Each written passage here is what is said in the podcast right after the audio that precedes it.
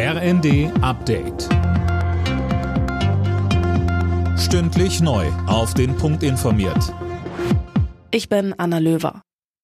Bei Ermittlungen wegen Korruptionsverdachts im EU-Parlament hat die belgische Polizei mehrere Verdächtige festgenommen, darunter auch die griechische Vizepräsidentin des EU-Parlaments Kaili. Einzelheiten von Philipp Nützig. Es geht um Korruption und Geldwäsche, und zwar durch das Emirat Katar. Mit Geschenken und Geldspenden soll das Emirat versucht haben, Einfluss auf das EU-Parlament zu nehmen. Insgesamt gab es 16 Durchsuchungen und 5 Festnahmen. Es wurden mehrere hunderttausend Euro Bargeld und Handys beschlagnahmt. Die griechische Vizepräsidentin des EU-Parlaments Kaili wurde am Abend bereits von ihrer Partei ausgeschlossen.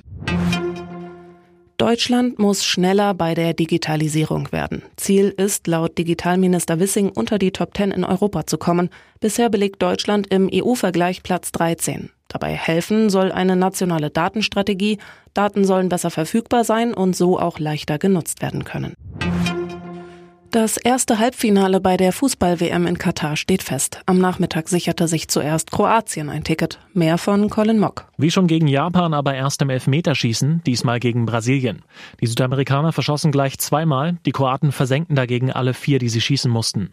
Später zog dann Argentinien nach, mit einem 4 zu 3 auch im Elfmeterschießen gegen die Niederlande.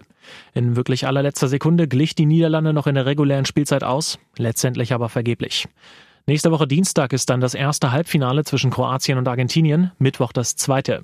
Wer da spielt, entscheidet sich zwischen Marokko und Portugal sowie England und Frankreich.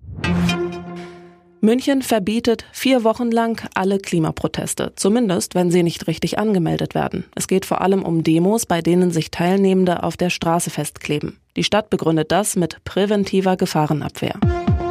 Alle Nachrichten auf rnd.de